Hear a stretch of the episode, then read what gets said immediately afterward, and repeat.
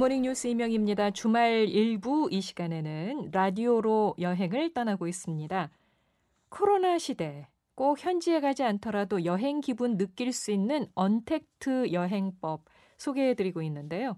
매일경제 시티라이프의 박찬은 기자와 함께합니다. 어서 오십시오. 네, 안녕하세요. 자, 오늘은 어떤 언택트 여행일지 또 궁금해집니다. 네, 오늘도 어, 정말 오늘은 완벽하게 언택트한 여행이다라고 볼 수 있을 것 같은데요. 어, 바로 그 요즘 화제를 모으고 있는 메타버스.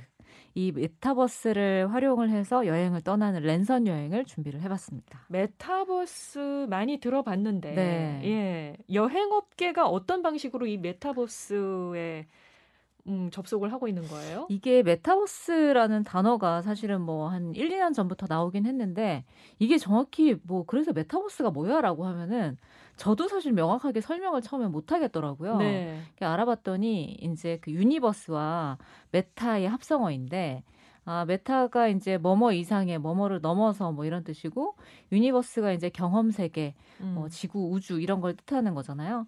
그래서 이 경험 세계를 넘어선 가상 공간, 가상 현실이나 아, 웹상에서 어, 우리 실제 사람이 아니라 아바타가 음. 뭔가를 가상에서 이제 현실 행동을 하는 그러니까 사회, 경제, 문화적인 어떤 행동을 하는 뭐 그런 것들을 다 이제 메타버스라고 부른다고 하더라고요. 네. 그래서 이 메타버스를 그러면은 여행에 어떻게 접목을 시킬 것인가 그런 것들을 요즘 지자체나 뭐 여러 가지 기업들에서도 많이들 고민들을 하고 있는 것 같아요. 음. 어, 뭐, 아바타 같은 것들을 많이들 이제 아실 텐데, 이 아바타가 뭐, 지난주에 말씀드린 것처럼 뭔가, 나 대신 인형을 보내가지고 해외여행을 하는 거를 소개를 드렸잖아요. 그런 것처럼 이 아바타를 이 가상 공간으로 보내가지고, 가상 공간에 뭐, 어, 서울에 뭐, 광화문이 됐든, 경복궁이 됐든, 그런 것들을 가상 공간에 딱 만들어 놓고, 거기 아바타를 보내서 대신 여행하게 만드는 거죠. 음, 네. 그런 식으로 많이 트렌드를 만들고 있는 것 같고요. 예. 지금 국내에서는 뭐 유명한 메타버스 플랫폼들 기업들도 굉장히 많이 지금 나오고 있는 것 같아요. 그 중에서도 뭐 게임이나 이런 것들을 이제 뭐 활용한 뭐 그런 어, 회사도 있고 그리고 국내 대표 이제 뭐 메타버스 플랫폼인 어이 제땡땡이라는 그런 회사도 있고요. 그래서 이런 것들을 가상 공간 안에 있는 맵을 돌아다니면서 뭔가 간접 체험하고 여행을 할 수 있는 요즘 그런 프로그램들이 굉장히 많이 나타나고 있는데 어, 그러다 보니까 한국관광공사에서도 우리도 뭔가 이런 메타버스를 활용해서 여행 방법이나 이런 것들을 좀 만들어 보자 이런 얘기들이 나오고 있는 것 같아요. 그래서 한국관광공사가 어, 국내 관광지 한 천 곳, 한 천 곳 되는 어, 곳에다가 이제 가상현실 게임 을 할 수 있도록 만들어 놨습니다. 아, 그렇군요. 네, 그, 그 메타버스 하면은 저는 어, 조금 놀랐었던 게 우리 코로나 시대에 입학식을 못 하니까 네. 대학교 입학식을 이 메타버스 어. 가상 공간에서 치르게 돼서 네. 그 학생들이 자신들의 아바타를 대신 네. 보내서 입학식을 치르게 한 어느 대학도 있었다. 뭐 이런 얘기도 들었고 맞아요, 맞아요. 요즘에 뭐 기업들에서도 이 메타버스에 공간을 마련을 한다고 네. 많이들 하잖아요. 뭐 옷가게라든지 이런 것들도 참 많이 들어와 있고 맞아요. 그 외에 그냥 일반적인 그 기업들도 사실 메타버스 세계 은행도 그렇고요. 네. 많이 진출을 한다고 얘기를 들었거든요. 그러니까 이게 그 메타버스 하면은 가상 공간 그러면은 그냥 애들이 어린 애들이 하는 뭐 그런 게임 같은 거 아니야? 이렇게 생각하시는데 정말 글로벌한 패션 대기업들, 네. 명품 브랜드들 음. 그런 분들이 정말 그 실제 뭐 어떤 그 가방 제품이 있다 그러면은 그 가방이나 옷이나 구두 같은 거를 실제와 비슷하게 3D 모델링을 해가지고 이 가상 공간 안에서 판매를 하는 거예요. 네. 판매도 하고 실제 내 아바타가 그 옷이나 가방을 착용을 해보기도 하고. 하고. 예. 말씀하신 것처럼 이게 정말 그 아이들의 어떤 그런 수준이 아니라 전 세계 글로벌적인 예. 뭐큰 기업들부터 이런 것들을 다 어, 접목을 하고 있는 것 같고요. 음, 그런데 이제 이 관광업계도 이제는 메타버스에 들어간다 이런 네, 얘기가 되는 거네요. 그렇습니다. 그래서 어떻게 보면은 이 가상 공간에서 경험을 했던 거를 어, 현실 세계로 이제 나중에는 확장을 시켜가지고 음. 처음에 홍보용으로 이런 메타버스를 이용을 해가지고 여행을 하고 나중에 이제 실제로 여행을 할 수 있도록 네, 하는 네. 데까지 어, 목표로 하고 있는 것 같고요. 네. 아까 말씀드린 것처럼 그 관광공사가 지금 진행을 하고 있는 거는 어, 위치 기반 그 AR 모바일 게임이었죠. 몇 년 전에 굉장히 인기를 끌었던 그 AR 가상의 그런 어, 동물을 잡을 수 있는 음, 음. 이렇게 핸드폰만 있으면 걸어 다니면서 그 게임을 하는 어, 네. 포켓몬 땡이라는 게임을 다 아실 텐데 네. 이 게임을 관광공사랑 같이 계약을 해가지고 위치 기반 모바일 게임을 할 수 있는 여행 프로그램을 어, 준비를 하고 있다고 합니다. 아 그렇군요. 요즘에 보면은 견학 프로그램 같은 것들도 많이 네. 하고 있는 것 같고요. 네네. 네. 워크숍도 메타버스가 도입이 된 것 같기도 하고 네. 참 많이 이 확장되고 있는 것 같기는 해요. 그렇습니다. 아까 뭐 졸업식도 말씀 주셨는데 관광에도 이런 메타버스가 많이 도입되고 있는 것 같아요. 그런 것들을 이제 랜선으로 뭔가 견학을 한다든지 어, 그리고 얼마 전에 또 3일절이었는데, 네. 3일절 당시에 뭐 그 현장에 이제 뭐 기념식이나 이런 데는 오지 못하더라도 이 모바일로 이3.1 운동과 관련된 유적지를 실제로 가볼 수 있는 뭐 음. 뭐 서대문 형무소가 있을 수 있고요. 네. 어, 유관순의 어떤 그런 유적지를 가볼 수 있는 그런 것들도 어, 메타버스 견학을 할 수 있도록 만들었더라고요. 네, 네. 그리고 이제 뭐 선사 유적지 같은 경우에 시흥에 있는 어, 선사 유적지 같은 경우에는 그 앱을 딱 열면은 어, 그 AR로 이제 옛날에 선사시대 어떻게 살았는지 그 사람들의 생활상 음. 이런 것들을 AR로 볼 수 있도록 이렇게 마련을 해서 이게 뭐 교육용으로도 그렇지만 뭔가 여행과 문화를 약간 결합을 한 그런 형식들의 메타버스 어, 타입들이 많이 나오고 있는 것 같고요. 네. 그리고 그 음악 플랫폼 같은 경우에는 그 가수와 그 가수를 좋아하는 팬들이 가상으로 함께 세계 여행을 다니는 그런 컨셉의 이제 여행 영상도 올렸더라고요. 네. 언제가 될지 모르고 사실은 팬과 가수가 같이 여행한다는 게 쉽지 않은 일이잖아요. 그럼 가수들이 월드 투어 하잖아요.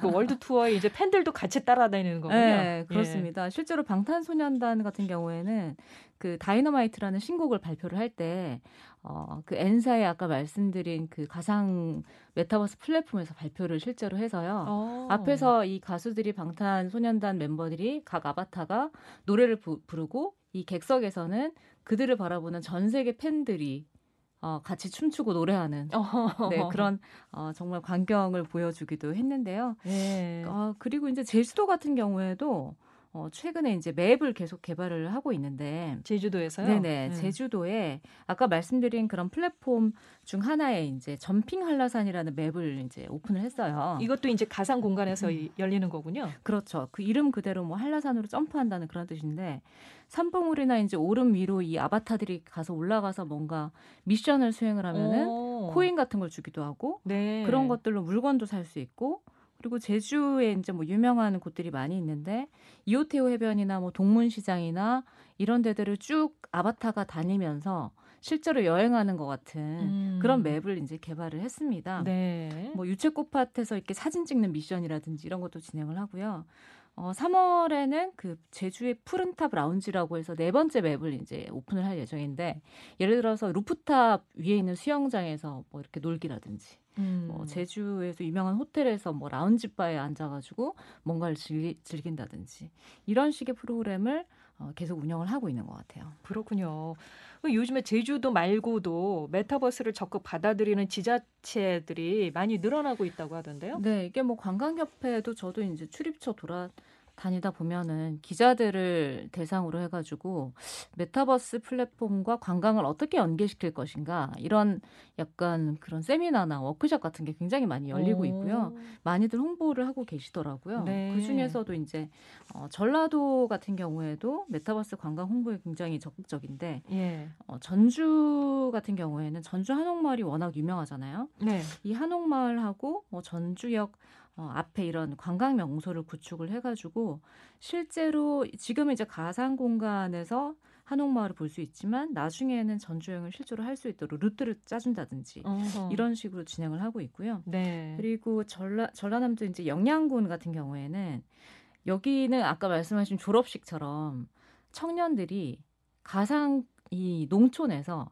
귀농 활동을 할 수 있도록 그러니까 실제로 뭔가 다 포기하고 내려가서 내가 귀촌에서 뭔가 농사를 짓는다는 거는 굉장히 많은 것들을 포기를 하고 내려가야 되는 거잖아요. 어렵죠. 예. 근데 이거는 청년 육주 살기 프로젝트를 가상 공간에서 진행을 했어요. 어허. 그래서 신입 회원이 오면은 거기서 환영회 같은 것도 같이 진행을 하고 네. 농사를 어떻게 짓는 건지 이런 것들도 이 가상 공간 플랫폼 안에서 실제로 해볼 수 있는. 어. 그래서 굉장히 조금 어, 뭔가를 실제로 가서 내가 귀농을 해서 해보기 전에 시뮬레이션을 좀 해볼 수 있는 그런 차원에서 굉장히 좀 유익한 활동이었던 것 같고요. 예. 그리고 경상북도 같은 경우에는 축제를 메타버스를 축제, 지역 축제에 같이 도입을 했습니다. 오, 축제에다가 네, 지금 어. 코로나 때문에 뭐 각종 축제가 많이 취소되고 있는데 이 경상북도 같은 경우에는 어차피 이게 좀 오래 갈 거니까 이거를 차라리 가상 공간으로 옮겨와서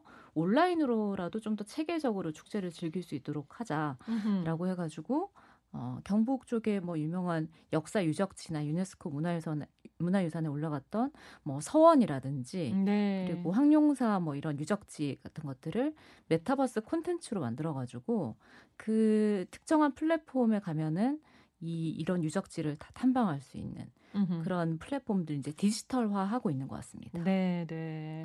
진짜 말씀하신 대로 실제로 내가 가서 뭘 하기에는 부담스럽다면 이 메타버스 공간에서 먼저 경험을 해보는 것도 좋을 것 같다는 생각이 네, 들어요. 이게 뭔가 한번 테스트를 해볼 수 있고 미리 한번 체험을 해볼 수 음. 있다라는 점이 이게 그냥 뭐 모바일 온라인으로 한다라는 차원을 좀 넘어서는 것 같아요. 그러게요. 네. 어, 가서 직접 내가 봤을 때에 어떤 어떤 것들을 보고 다닐지 네, 이런 것도 사실은 모르잖아요. 그렇죠. 그러니까 여행을 다닐 때도 우리가 계획을 세우고 가기는 네, 하지만 네.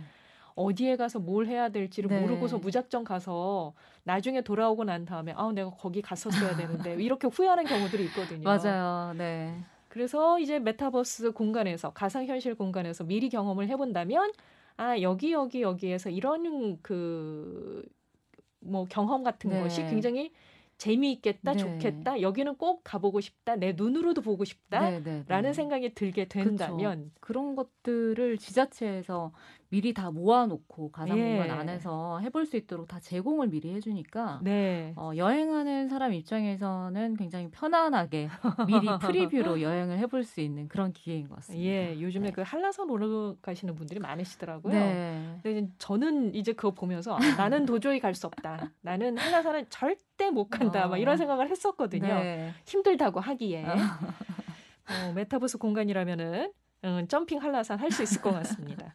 이 게임 형태나 아바타를 내세워서 여행 프로그램을 진행하는 도시도 있다고 하죠. 네, 뭐 3D 아바타를 활용을 해서 뭐 증강 현실, 뭐 AR, 뭐 게임 또 SNS를 실제로 아바타가 자기 SNS를 운영을 하는 뭐 그런 어, 체험도 진행을 하고 있는데요. 목포 같은 경우에는 게임이랑 관광을 연계를 해가지고 음. 어, 어떤 그 게임 앱을 이제 다운로드를 받고 나서 목포역으로 일단 갑니다. 가면은 어, 이 게임의 스토리가 있어요. 목포가 고향인데 몸이 불편한 어떤 어르신이 어, 내가 목포의 향기를 기억할 수 있도록 고향의 향기를 좀 담아와라 이런 음. 미션을 내려요. 네. 그럼 내가 조향사가 되어서 목포의 여기저기를 다니면서 그 향과 관련된 장소들, 그 장소들을 쭉 탐방하면서 미션을 수행하는 네. 그런 건데 이제 이게 공유 자동차 회사랑 같이 플랫폼이랑 계약을 해가지고 어, 편안하게 뭐 목포역에서 이 차를 빌릴 수도 있고요. 다른 전국 다른 지역에서 이 차를 빌릴 수도 있는데 이 차를 타서 게임 앱을 딱 실행하고 다음 장소로 가서 이 게임을 또 플레이를 하고 미션을 계속 연결해 가지고 진행을 음. 하는 거죠. 네. 그래서 아까 그 어, 주인공이 조향사다 말씀드렸는데 게임 이름이 Perfume of the City 목포예요. 음. 목포의 이 향을 찾는 그런 게임인데 뭐 유달산 노적봉이나 뭐 서산동 시화골목 또 유달유원지 어, 목포 근대 역사 문화공간 어, 이런 목포 여러 가지 유명한 관광지들을 쭉 다니면서 어, 게임을 진행할 수 있는 그런 어, 프로그램이고요. 그리고 네. 부산 같은 경우에는 그 실제 아바타라고 하기에도 정말 실제 인물 같은 어, 가상현실 인플루언서를 개발했습니다. 오. 우리 뭐 여행지를 홍보하는 그런 지역의 인플루언서 정말 실제 사람들은 많이 봤어도 가상 공간에서 활동하는 인플루언서는 모르셨을 오, 거예요. 네, 처음이에요. 네, 요즘 뭐 케이팝 스타 같은 경우에도 뭐 에스파 같은 그룹은 가상현실 뭐 그런 그 모델링을 해가지고 실제로 활동을 하고 있잖아요. 그런 것처럼 부산 최초 그 가상 인플루언서가 등장을 했습니다. 이름이 네. 이름이 로라예요. 아 로라예요. 아, 굉장히 예쁘더라고요. 제가 봤는데. 음. 어, 부산 관광 이제 콘텐츠 회사랑 콜라보를 해가지고 부산 여행 정보나 이런 콘텐츠를 제공받아가지고 지역 관광 콘텐츠를 알리는 음흠. 그런 목표를 가지고 활동한 인플루언서. 그럼 대화도 하는 거예요? 네네. 오. 대화도 하고 부산 여기저기도 가고 실시간으로 뭐 그런 맛집에 가서 뭔가를 먹어보기도 하고 어, 채팅창으로 같이 소통을 하고 그리고 SNS에 좋아요 뭐 이런 거를 요청하기도 하고. 그러니까 정말 실제 사람처럼 다니는 그런 거죠. 네. 네. 아, 참 신세계입니다. 예. 네. 새로운 현실을 또 우리가 가상 공간에서 맛보게 된다는 건데 네. 이 아바타와 가상 현실 인플루언서 얘기까지 네. 메타버스 여행 알아봤고요. 여행에 디지털 기술을 도입하는 스마트 관광 도시라는 것도 있다면서요. 네, 이게 그 전국 지자체 차원에서 스마트 관광 도시로 선정되기 위해서 요새 굉장히 많은 노력을 하고 있는데 그렇다면 이 스마트 관광 도시란 무엇인가?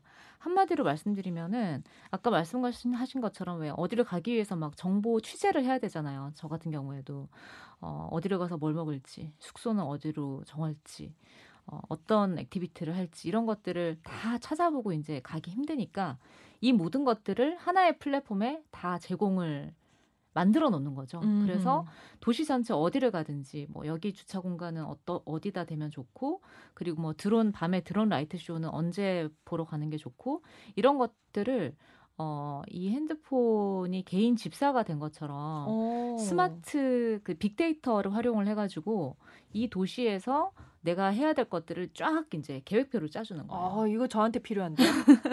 제가 좀저 네. 선택 장애가 있어서.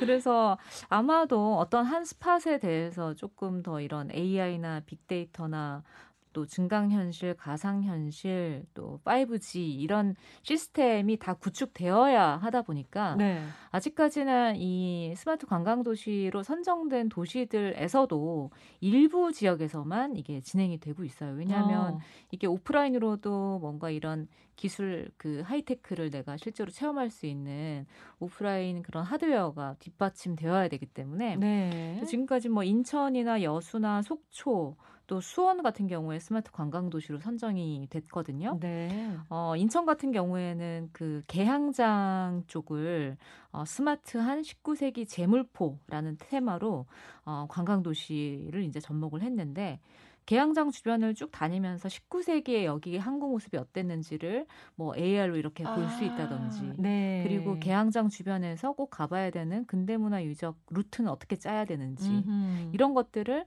빅데이터로 다 알려주는 거예요. 네. 그리고 뭐 여수 같은 경우에는 여수 밤바다 쪽에 이제 뭐 드론 라이트 쇼 실시간 주차 제보까지 진행을 하고요. 예. 속초 쪽은 이제 스마트 관광지인데 속초의 자연환경 주변으로 어우러진 그런 지역에서 이제 이 스마트 관광 도시 메타버스 어, 이런 시스템이 이제 준비가 되어 있고 수원시 같은 경우에도 수원화성 세계 문화유산인데 이쪽을 이제 디지털 문화 특구로 스마트 관광 도시 테마를 잡았다고 합니다. 네. 그러니까 지역마다 본인들이 자랑하고 싶은 좀 내놓고 싶은 그런 주요 지역이 있을 거잖아요. 그 지역에 정말 집중을 해가지고 이런 메타버스 4차 산업혁명을 약간 여행에 접목시켰다고 음. 보시면 될 것 같아요. 네. 그래서 올 인원으로 우리는 정말 하나로 모든 걸 다 여행할 수 있도록 해준다. 라고 하는 게 그러니까 AI가 일정을 추천해 준다라고 보시면 될 것 같아요. 음흠. 그래서 만약에 2박 3일이다. 1박 2일이다. 그럼 거기에 맞게 루트나 뭐 이런 것들을 짜주는 거죠. 네. 그래서 2025년까지 어, 25개 도시를 이 스마트 관광 도시로 어, 선정을 하는 게 지금 목표라고 합니다. 네, 네. 지금은 뭐 인천, 여수, 속초, 수원 정도 네. 어, 시행이 되고 있는 거군요. 그렇습니다. 네, 앞으로는 25개 도시까지 늘어날 예정이고 네. 뭐 정말 저 같은 이렇게 선택장애 있으신 분들한테는 네. 반가운 소식이 될 것도 같아요. 그렇죠. 이게 루트만 짜주는 것뿐만이 아니라 그거를 좀 더 실감나게 체험할 수 있는 실감 콘텐츠까지 같이 제공을 해주니까 그러니까요. 와 이런 정말 여행에도 이런 산업 4차 산업혁명의 그런 음. 흔적을 느낄 수 있구나 이렇게 음. 생각이 되더라고요. 네. 우리가 보통 이렇게 라디오에서 박찬은 기자가 갔다 온 곳을 소개를 듣잖아요. 네. 소개를 들으면서 아 거기 좋겠다. 네. 어 거기 가보고 싶다 이런 네. 생각을 하게 되는데 네, 네. 어 우리 인터넷 공간에 박찬은 기자가 있다고 생각을 하면 되겠네요. 그렇습니다. 저도 뭐 어, 플랫폼에 제 아바타를 만들어 놓긴 했는데 어, 바깥으로 제가 너무 취재를 다니느라 그 아이는 아주 심심하게 가상 공간에서 그냥 가만히 앉아 있을 거예요 지금. 네. 자 오늘 경칩인데요. 진짜 봄이 알게 모르게 우리 곁에 다가오는 것 같습니다. 메타버스의 공간에서도 그렇고 뭐 그렇지 않은 공간에서도 그렇고 이렇게 봄을 좀 느끼면서 어, 여행도 해보시고 그러면 좋겠어요. 지금까지 매일경제 시티라이프 박찬은 기자와 함께했습니다. 고맙습니다. 네, 감사합니다.